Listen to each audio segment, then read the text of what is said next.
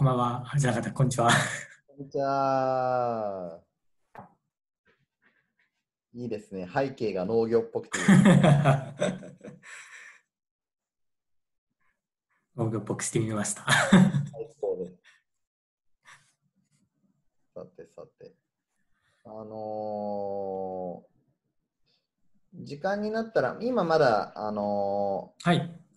ー流してないので、えーはい。時間になったら、あのストリーミングを始めます。はい。5よ分ろしくお願前ぐらいかいします。はい。らあのストリーミング始めるとあのリーチが伸びるので、はい。よりたくさんの人に見てもらえるんで、はい。見てもらってもいい雑談をお二人でする感じですね。わかりました。だから逆に今なんか心配なこととかありますか？進め方とかでどうやんの？としか。資料は僕の方が開いたやつを共有すればいいですか、そうですね、それがいいかなと思ってて、えーちょちょっと一回してみていいですか？そうそうそうそうそう、そういうことです。ちょっとやってみます。はーい。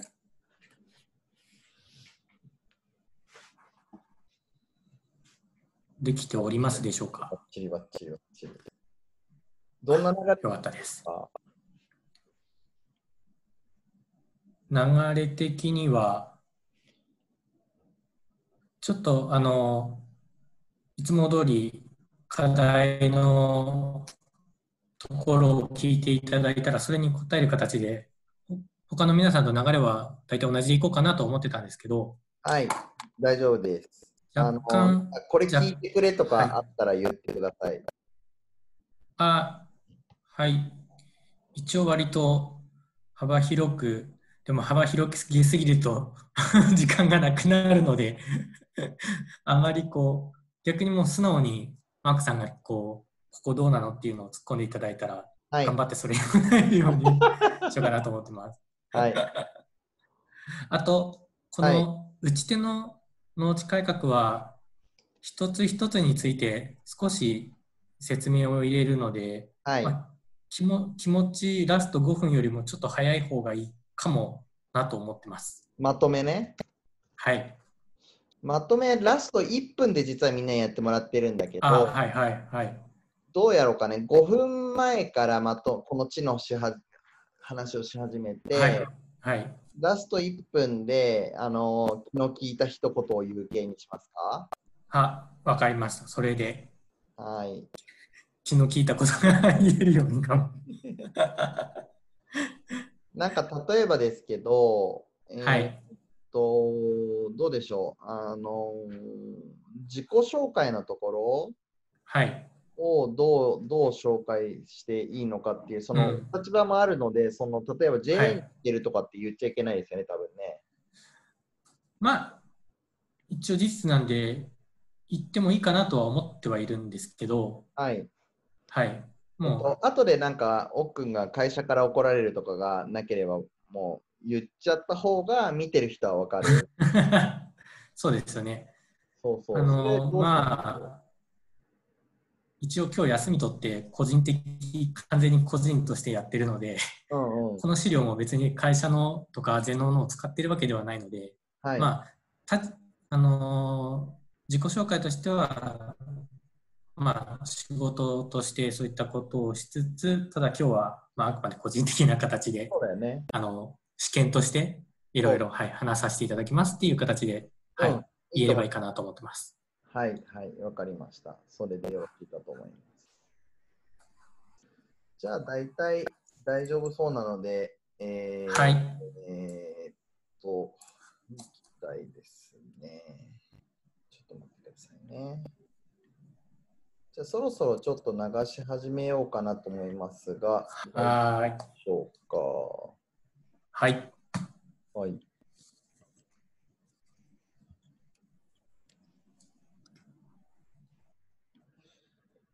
よいしょ流すとき言いますね。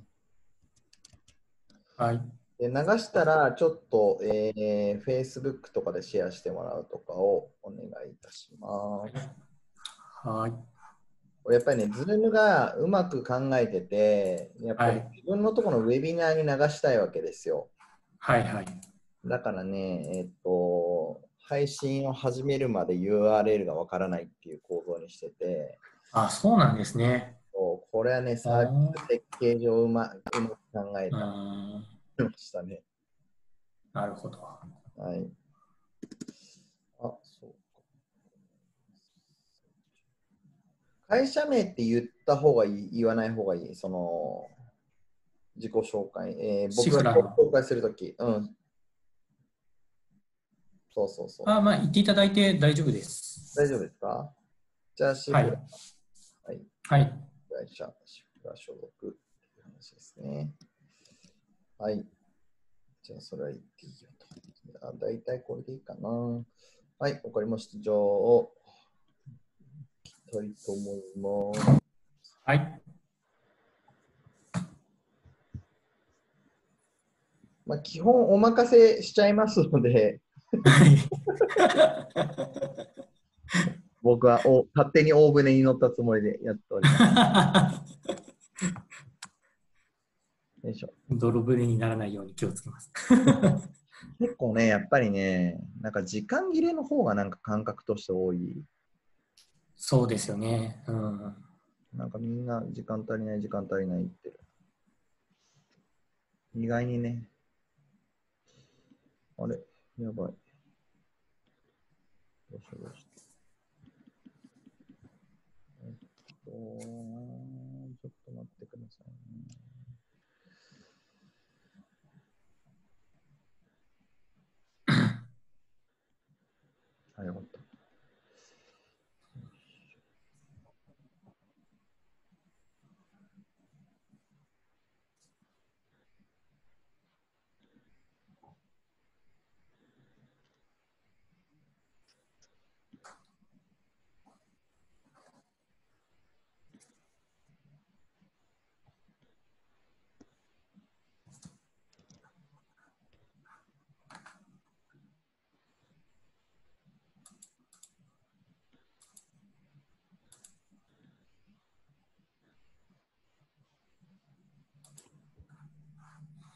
こ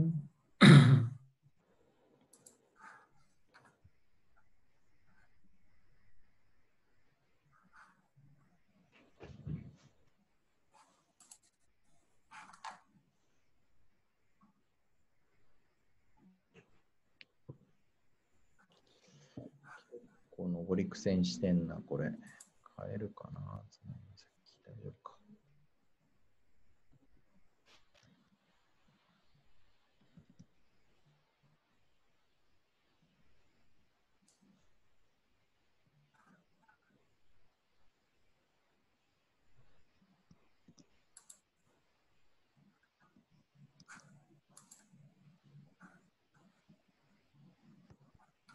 じゃあ、配信を始めます。はーい。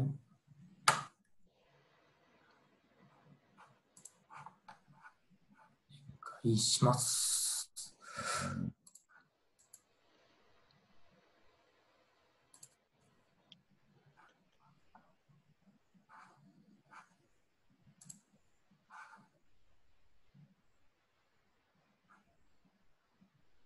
よいしょ。これを、ギャラリーリビューして、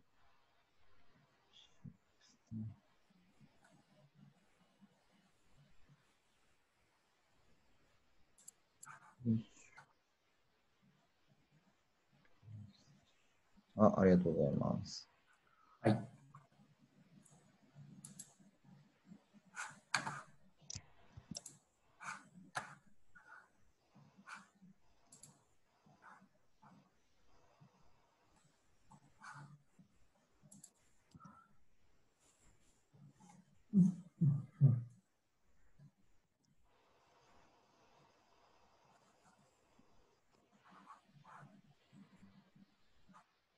あとですね、時間が、はえー2分ぐらいですね。はい。あと1分半ぐらい。最近歌ったりしてるんですか？はい。歌ったりは？ハモったりはしてるの？歌ったり。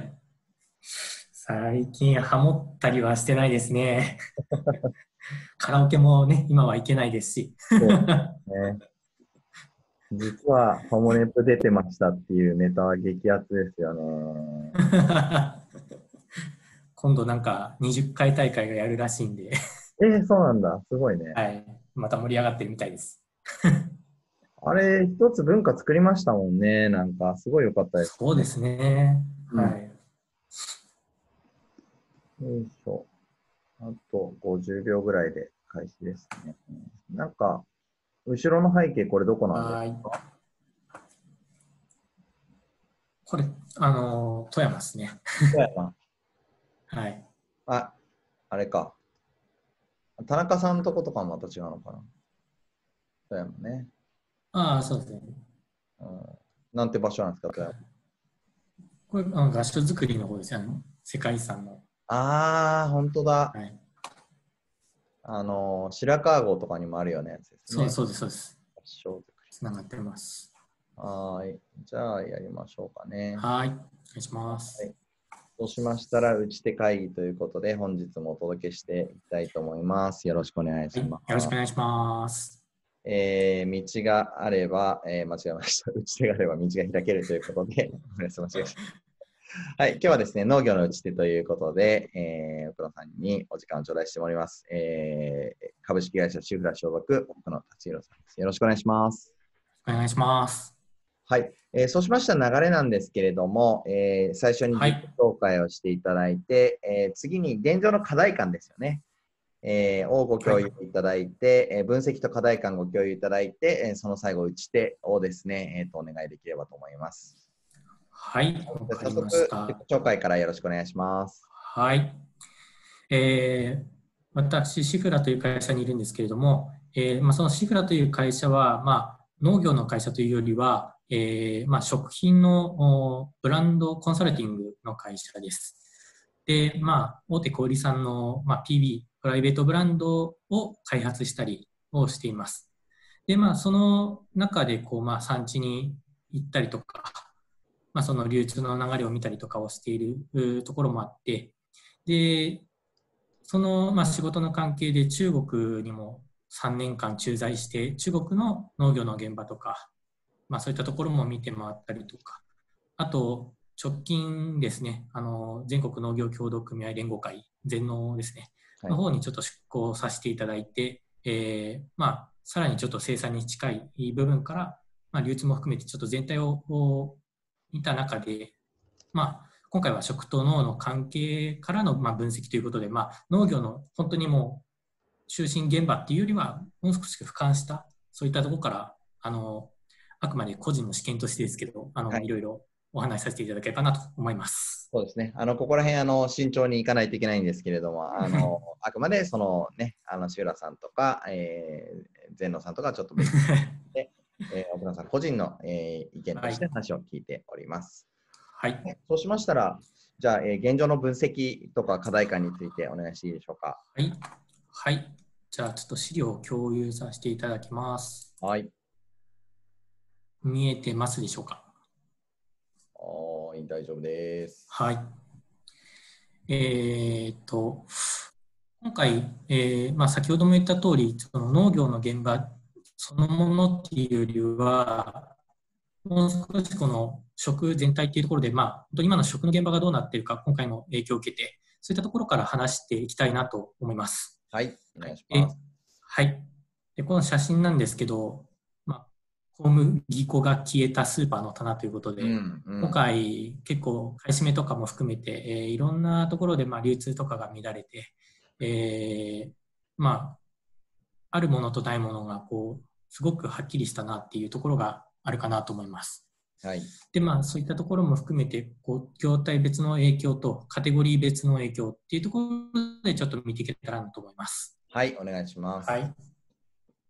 まず業態別の影響でいきますと、まあ、これがもうかなり今回はっきり出ましたね。うん、で、これまでのその震災とか災害みたいなものと違って、局所的ではなく、もう全体的に、しかも人の移動っていうところに制限がかかったので、えーまあ、リアル店舗ですね、すごくダメージを受けています。うん、で、この数字とかはあの各業界の団体からの発表による、まあ、当時のあの3月の売上の前年比とかなんですけど、まあ、やっぱり百貨店とかあ外食がやっぱりすごく大きなダメージを受けました。はい。はい。で、一方で、やっぱりこう、巣ごもりの中で、こう、家からあ注文できるもの、ラストワンマイルっていうところでいくと、e コマースがやっぱりかなり伸びているのと、うん、あと盛況もですね、あの非常に好調だという形で、はい、宅配などは今後もまあ間違いなく伸びていくんじゃないかなと思っています。うんうん、はい、はい、で、あのー、今回ちょっと特徴的だったのは、やっぱりこう、例えば外食はダメだったんですけど、そのダメながらもこうできるところはテイクアウトに切り替えていくだとか、うん、あまさにあの UberEats とか、ああいったプラットフォームを使いながら、IT を駆使しながらあ別の販路を作っていくっていう動きは、もう、まあ、その外食に限らずいろんな業態で、えー、見られました。はい、なので、この、まあ、IT を使った業態としてのボーダレス化みたいなことは、もう間違いなく進んでいくんじゃないかなと思います。そうですよね、まあ、実感として、なんかこう割と業態の垣根が今回すごく下がったような認識あるんですね。はい。はい。で、ちょっと注意したいのは、でも、その、結局、デジタルフォーメーションで、えー、DX まあ、その、はい、DX で注文とかそういったところは IT 化したんですけど、物流が結局、そこのしわしわ寄せを受けているみたいなところは、はい、やっぱりちょっと注意が必要かなと。そうですね。はい。思ってます。次ちょっとカテゴリーですね。はい。はい。でカテゴリーもですね、かなりバラバラ、こう影響がバラバラでですね、うん、まあやっぱり伸びたのは冷凍食品とか加工品とかも、ね、はい。これはやっぱもう、あの、貯蔵できる、こう、まあ、買いだめしておけるっていうことと、あと学校が休みになって、あの、お子さんがお家にいるときに、どうしてもこう、はい、あの簡単にこう食事を提供するっていう意味で、まあ、そういった意味でもかなり伸びたみたいですね。うん、はい、そうかそうか大変だもんね。そうですね。結局こう学校休みになってもお母さんたちが働いてたりもするので、そういったところではかなり、はい、簡便性はまた需要は高まっていると。うん、一方でこう、まあ、家で調理するっていう人も増えたんであの一般的に家庭で使われる野菜とか、はい、果物とか、はい、まあ、そういったお肉の中でも、例えば豚肉とか鶏肉、こういったところは、あの、割と堅調だったんですけれども、はい、一方でですね、まあ、高級果物、例えば今のシーズンですとメロン、贈答用のメロンだとか、あとは牛肉ですね。はい、ここら辺が非常にあのダメージを受けました。へえー、はい、なるほど。やっぱり結構外食での消費が多かったりとか、そういう、まあ、普段使いではないあの晴れの日とかこうイベントですねあの入学式卒業式とかそういったシーズンとも重なりましたんで、うん、そういったところの影響がかなりやっぱり大きいのかなと思います。うん、なるほどですね。はい。はい。で、まあ、ここでちょっとまたもう一つ言えるのは、そもそもやっぱり本来実はマーケットと実際の生産現場が合ってない部分もかなりあったんじゃないかなというところですね。あどういうことでしょう？例えばあの牛肉和牛高級なようなんですけど、うん、日本はほぼほぼ和牛なんですね。9割以上。へえそうなんですね。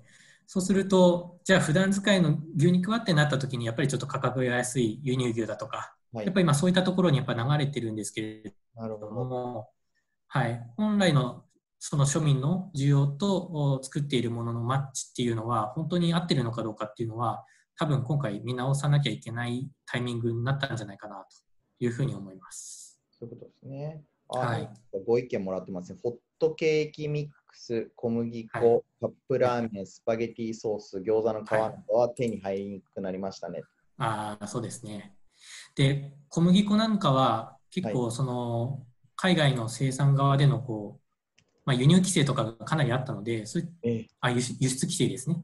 ロシアとか一部の国ではそういったものがあったんで、そういったところの供給の面がすごい不安視はされてたんですけど、今のところはそういったことは起こってはないです。ただ、やっぱり急激にこう需要が伸びると、まあ、生産の普段のおサプライチェーンの中ではそれに対応しきれないで、まあ、どうしても欠品してしまうというところが今の現状として起こっています。あじゃあどっちかっていうと、そのなんか、もともとの量だったとしても、需要が伸びちゃったから足りなくなってるっていうこともある。そうですね。はい。そういったことも結構あってます。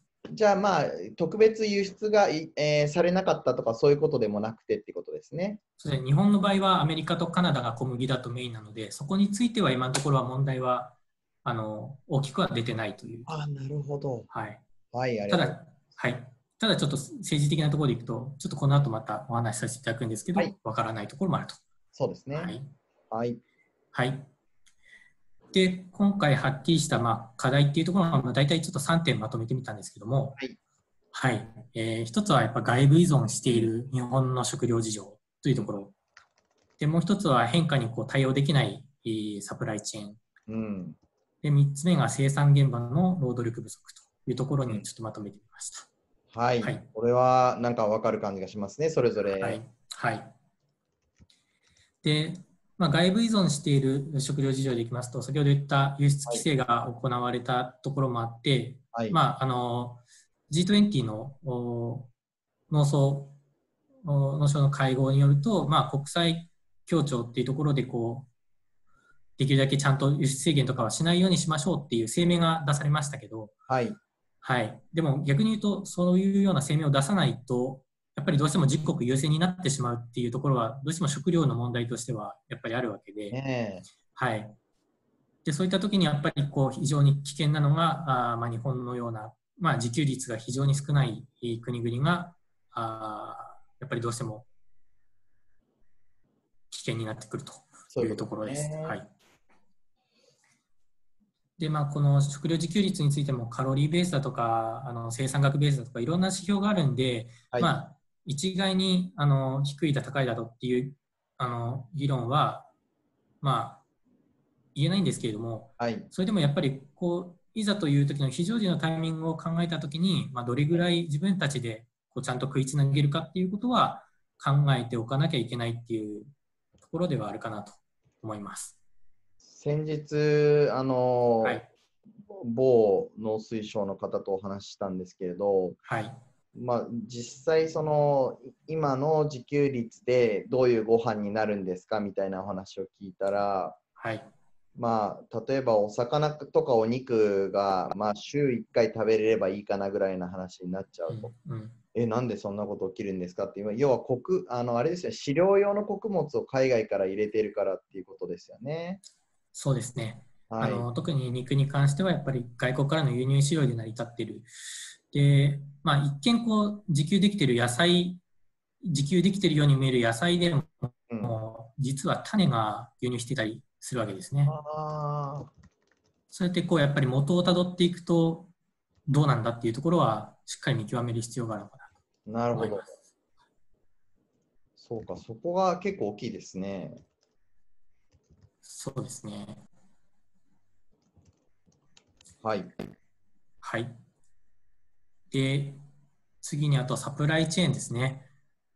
こちらも、ああの、まあ、対応になかなかやっぱ変化できないっていうところがあの非常にあったかなと思います。で、まあ、これは、まあ、しょうがない部分もあるんですけど、安定流通をやっぱり前提としてサプライチェーンというものは組まれるので、どうしてもこんな急激なやっぱりこう変動にはあの耐えられないことがやっぱり多いとそうですよとねこ。ろですね。はい。で、ちょっと怖いのは、まあ、その物流の乱れ以上に実はまあ政治的被害も結構あるんじゃないかという、えまあ、その例えば中国があのオーストラリアの牛肉をを輸入止めたとか、ー、ああ、そういった話があったと思うんですけど、なんか普通に物流の乱れで止まる影響よりもそっちの方が もっとインパクト大きいみたいな。になるほど、なるほど。もちろんきっかけは同じコロナなんですけど、まあ、そういったところにもお影響が出るんだよっていうことは、なるほど。輸入依存している国ではやっぱり常にこう意識しなきゃいけないところになるかなと。なるほどですね。確かにそう、全くそうですよね。そういう角度も意識しなきゃいけないってことですね。はい。はい。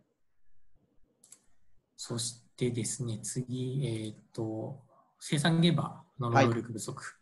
これが意外にこうやっぱ皆さんなかなか見えないところなんですけど、はい。結構大きい問題になってます。はい。はい。えーまあ、一番右に書いてあるように、こう、まず普通の農業従事者自体がかなり減っている。うん。で、それに対してこうどうなっていたかというと、やっぱ外国人の、まあ、労働実習生みたいな、そういったものをこう使って、えー海外の労働力に依存して生産をしているみたいなことが、やっぱり今、非常に現場としてはあると。で、今回のコロナ騒動で、えー外国人労働者に頼っていた生産現場では、こう、働きに来てもらえない、そういったパターンがかなり、そうですよね。はい、多かった。か返しちゃったんですか？あの、もう帰っちゃったっていうパターンもやっぱりありますね。あの、この子騒ぎが出たタイミングで。はい。ないと。はい。で、でまたの、はい。しかも働いてる人が全日本で168万人。はい。なんか、もっといると思ってました。そうですね。はい。まあ、急激にやっぱり高齢化も含めてかなり減っています。で、まあ、もちろん新規就農者って言われる方もお数万人、3万人、はい。6万人かな、6万人かな、結構、あのー増えてはいるんですけれども、はい。まあ、結果、それがこうちゃんと続いているかどうかっていうのはまたやっぱ別問題だったりああ、そうですよでねす。ね。でそういった意味でいくと、今、減少幅の方がやっぱりかなり大きいです。うわー、これ大変だな。はい。はい。はい。で、まあ、このような、えー課題のところで、まあ、これもただ、そのコロナよりも前にももちろんあのあった問題なんですけど、それが今回のコロナでかなりはっきりしたとなるほどいう。ところで、まあ、根本的な対応が求められているところじゃないかなと思います。そういうことですね。はい。はい。で、まあ、その課題の本質っていうところでいくと、はいお2つちょっと分けてみました。はい1つは不明瞭な日本農業のビジョンということで、はい。あの日本のその現状の課題、農業の課題っていうものを的確に捉えた上でのこう目指すべきビジョンっていうのがちょっとまだあ不明確なんじゃないかなというところ、うん。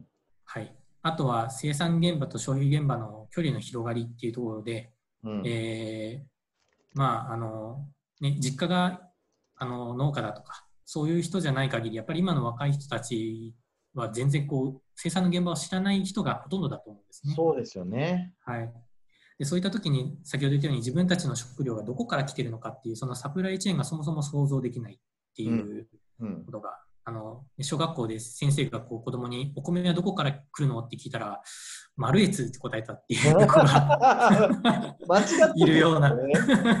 もう間違ってはないんですけどね、その先じゃあどこにこう登っていくのっていうところが、まあ、やっぱりわからないっていう子は結構多いんじゃないかなっていうふうに思いますね。はい。これはマルエツは強烈ですね。で、まあ、ビジョンとしては、まあ、結構大規模化っていうところに、えー国としてはかなり、あのあの力は入れているんですけど、はい。一方でこう中小あの、まあ、あのマックさんがやられている伝統お文化とかもそうだと思うんですけど、はい。中小のお生産者みたいなところに対して、はいえーそれをどう維持保持していくか、はい。えー法人経営だけではなく家族経営をおどう維持していくかそれはまあ決して補助金とかでこう甘やかすとかこう過保護にするっていうわけではなく、はいそれを一つの事業としてどう継続化していくかっていうところが、まあ、非常に重要なキーになるのかなと思っています。はい。はい。で、あと、まあ、その生産現場と消費現場の距離の広がりというところでは、まあ、サプライチェーンのような物理的な、もちろん距離だけでなく、まあ、先ほど言ったように、こう、心理的な距離、まあ、農業っていうものを、こう、ちゃんと身近に感じられる、そういったものをどうやってやっていくか。そういった意味では、まあ、教育みたいなものも含めてえー考えていく必要があるのかなと思います。はい。やっぱりこの日本の農業のビジョンを一体誰が打ち出すのかっていうのもありますよね。そうですね。うん。はい。はい、ありがとうございます。はい。で、次ですね。えーちょっとこのアフターコロナの予測ってこう,、まあ、こういうような予測はちょっといろんなところで出されているところもあると思うんですけど、はい。まあ、あんまり農業っていうところのうん予。測ってあんまりないので、ないですねちょっとあのはい、出してみました。で、まあ、短期、中期、長期ってこうだんだんこのコロナの影響がいろんな形の現象を見せていくと思うんですけど、はいまあ、農業でこう考えられるのはやっぱりこう農業を軸としたこうコミュニティみたいなものをこうもう一度こう作り直すというか、はい。はい。えーまあ、やっぱり、えーえー高度成長期以前の、まあ、農村のあり方みたいなものを、まあ、必ずしもそれに戻るっていう必要はないと思うんですけど例えば半分農業半分、まあ、会社員みたいな働き方っていうのも出てくると思いますし、うん。うん。あとはやっぱりこう農業をこうセーフティーネットみたいな形で、まあ、こう人間仕事がなくなっても食べていければ生きていけるので、うん。そういった意味合いでこう農業を使っていくっていうこともやっぱり今後はやっぱ重要になってくるんじゃないかなとうん。思っています。結構その人間の精神安定みたいな話になるときに一番こう人間が精神が安定するのは自分が作ったものを自分で食べるっていう人がやっぱり精神が安定するっていうはい、研究もあるそうですね。そういう価値はすごくあると思います。そういった意味では農福連携だとかあとはあーまあなかなかこう社会に適合できずこう引きこもっちゃった人とかそういった人たちの復帰の場とか、まあ、そういった形でもこう使われてたりえーするシーンはあったりはします。はい。はい、ね、ありがとうございます。はいなので今回の、まあ、コロナはあー、まあ、危機でもありますけどやっぱりこれをお本来持っていた農業の、まあ、資本とは違う価値を生かす、まあ、最大のチャンスとお見る方があーやっぱり前向きになれるんじゃないかなと。うん、なるほど、素晴らしいですね。はいまあ、問題を今回あぶり出してくれて、それをどうやっていくかっていうところですね。そうですね。はい。はい。で、まあ、ここまでが課題えーなんですけども、はい。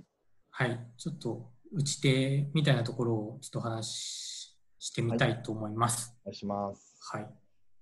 ちょっと農地改革っていうああ、素晴らしい。キーワードを、はい、これは本当に素晴らしいと思いますね。はい。出してみたんですけど、説明お願いします。はい。まあ、そもそも今のこの日本の農業のあり方は、まあ、戦後の農地改革、あの地面の方ですね、はい農地の方からこうだんだんできてきたと思うんですけど、まあ、戦後もちろんそれはすごく機能していた面もあったとは思うんですけど、それがちょっと今もう消費の変変化についていけなくなったっていうところが非常に大きいと思います。はい。でそれに対してこうやっぱり新しくこう農地ここに書いてあるのはちょっと5つちょっと挙げてみたんですけど、はいこういったものをこう変えていく必要があるんじゃないかなと個人的には思ってます。はい。はい。でちょっと説明してみはい。はいで一番左の農地ですね。これが結構まあ一番キーになるかなと思うんですけど、農業の価値はい。の評価認識を変えると。はい。で結局今のこうおお金の価値だけで見ると例えばこう国産のお米も外国産のお米もまあお米としてはただのお米なんです。この値段っていうのはあまりこう価値としてはそれ以外の基準がないっていう風なものになるんですけどね実はやっぱりその先ほど言ったように日本の国の中の自分の国の中の農業っていうものは自分たちの生活を支えてくれているっていう、まあ、別の側面の価値があるというところで、まあ、それをこう評価する仕組みっていうものはあ別個作ってもいいんじゃないかなはいと。思っています。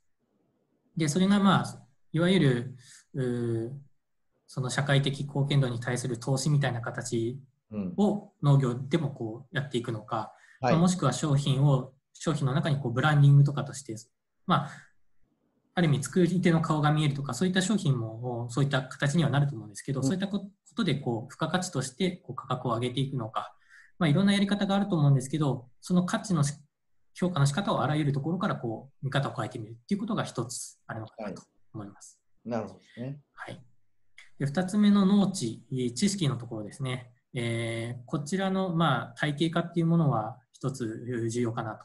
はい。どうしてもこう家族経営とかが多い日本の農業なの中で、やっぱその、多分はマークさんがやれてる伝統技術とかもそうだと思うんですけど、やっぱりこう、口伝というか、うん。あんまりこう企画化されていない部分が非常に大きいです。うん。で、これがある意味言うと、今の AI 化とかそういうシステム化を阻んでいたりようなする側面も、はい、あったりとか、やっぱりこうシステムの01の記号にするためには、基準、規格みたいなものがあ明確にないとできないので、うん。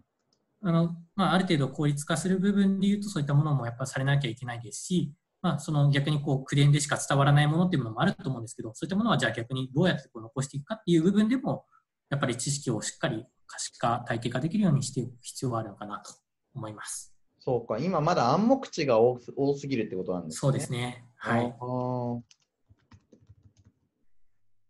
なるほど。じゃあもっと形式化していきましょうと。そうですね。はい。はい。で、3つ目の農地。まあ、これはいわゆる地面の農地ですね。ではい。これもやっぱり、えーいろんな税制とかそういったところも含めて、まあ、工作放棄地が増えちゃってるっていうのは、まあ、非常にもったいないですし、それがこう、あの、イノシシとか獣害被害のこう温床になったりして、結局、放置してない人たちの農地にもまあ影響を与えちゃったりする。そんなような今、悪循環がかなり起こっているので、はい。これをまあ制度としても見直しながら、まあ、もしくはサービスとしてそれを流動化するようなものが生かされていって、えー変わっていく必要があるのかなと思います。そうですね。今結構気軽に農地買うみたいな文化まだないですもんね。そうですね。うんで。も、まあ、そういったところをまあ、解放するっていう言い方がまあいいのかどうかわからないですけど、はい。まあ、ある程度やっぱり誘導化を進めないと、おその活用がされないっていうのがやっぱり一番自分たちの農業によっては痛手になるかうん。はい。な。はい。あとは4つ目の農地ですね。はいこれは農業への誘致という意味合いの込めて農地ですね。で、先ほど言ったように距離がかなりもう消費の現場と開いているので、はい。どうやってこの農業の現場をこう知っていただくか、そこにこう誘導するかっていう施策がやっぱ必要なんじゃないかなとはい。思っています。えーで、こういったところでいくと、先ほどの、まあ、農業に体験する場、あとは農業にこう、農業として入る前に、まあ、アルバイト、そういったものもおもっと広がってもいいのかなというところはあります。うん。で、そういったところで言うと、まあ、その生産現場の短期労働者とのマッチングみたいな、うん、そういったところをこう今の技術で、えーなんとかあー解決していければあのもっと農業に対してのこう距離って縮まるんじゃないかなと思っています。そうですよね。なんかその、ずっとはできないけれども、今週末はお手伝いしてもいいよっていう人もいますもんね。はい、はい。はい、で最後が、えー農地農業の政治ということで、はいまあここはもういろんなあところがあ混ざり合ってると思うんですけども、はい。はい。えー一つ言えるのは、どうしても農業界って非常に壁が厚い、はい。いわゆる JA グループみたいなうん。あー組織と、あのしんあのーどんどん自分たちでやっている法人さんと、うん。あとは興味がある若い人たちのコミュニティとかと、そういったところがなかなか混じり合わないあいいところが、はいあるんですね。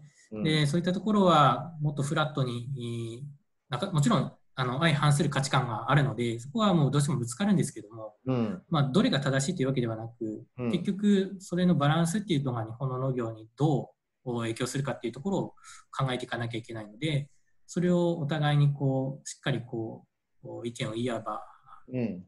で、それが政治に反映されていく場っていうところが必要なんじゃないかなと思います。そうですよね。これ結構、実はさっきの120何万人っていう数字はいいいかなと思ってて、要はその、表にするには多分少ない数字ってことですよね。きっとそのはい68万人。だから結構ロビーをするには、やっぱりもう少し大きいボリュームがないとロビーもしきれないし、そうですね。うん、まあ、ある意味 J グループっていう組織の中では、この組合員自体は1000万人実はいるんです。そうですよね。はいまあ、はいそういった意味では、その組合としてのこうおロビーみたいなものはあったりはするんですけど、そうじゃない人たちっていうのもやっぱたくさんいるので、はい。そういった意見も含めてどうやってこう農業の政治に反映させていくかっていうことが大事かなとそういうことですよね。なんか、割とその広い意味でのグレーター、えー農業関係者みたいなところをどうするかっていうことですよね。はい。はい。わかりました。はい。美しくまとまりましたね。やっぱこの農地改革ですね。すごい。はいこのスライド見せてもらった時こうこれだなと思ったんですけど、やっぱそうですよね。ですね。はい。じゃあ最後ですね、えー残り1はい分となりましたので、恒例ではございますが、えーはい今日のですね、えー農業の打ち手ということで、えー奥野達弘さん、打ち手をお願いいたします。はい。えー農業の打ち手としては、えーこちらに書いてあるように、えー農地っていう、まあ、あいろんな側面から見た農業の価値を変えていくことで、えーそれによって、えーやはり食と農の関係ですね。でさあの一番最初にも言ったんですけども、あのただ作って売れないものを作っても処分されるだけですので、それをどうやってこう食につなげていくか、そういった視点からのお改革というのが、あの農業の打ち手になるんじゃないかなと思います。はい。わあ、もうバッチリ尺通りみたいな。時間チェックしてました。はい。ありがとうございます。はい。はい。というわけでですね、本日はですね、えー農業の打ち手ということで、奥野達弘さんに、えーお願いしました。ありがとうございました。ありがとうございました。はい。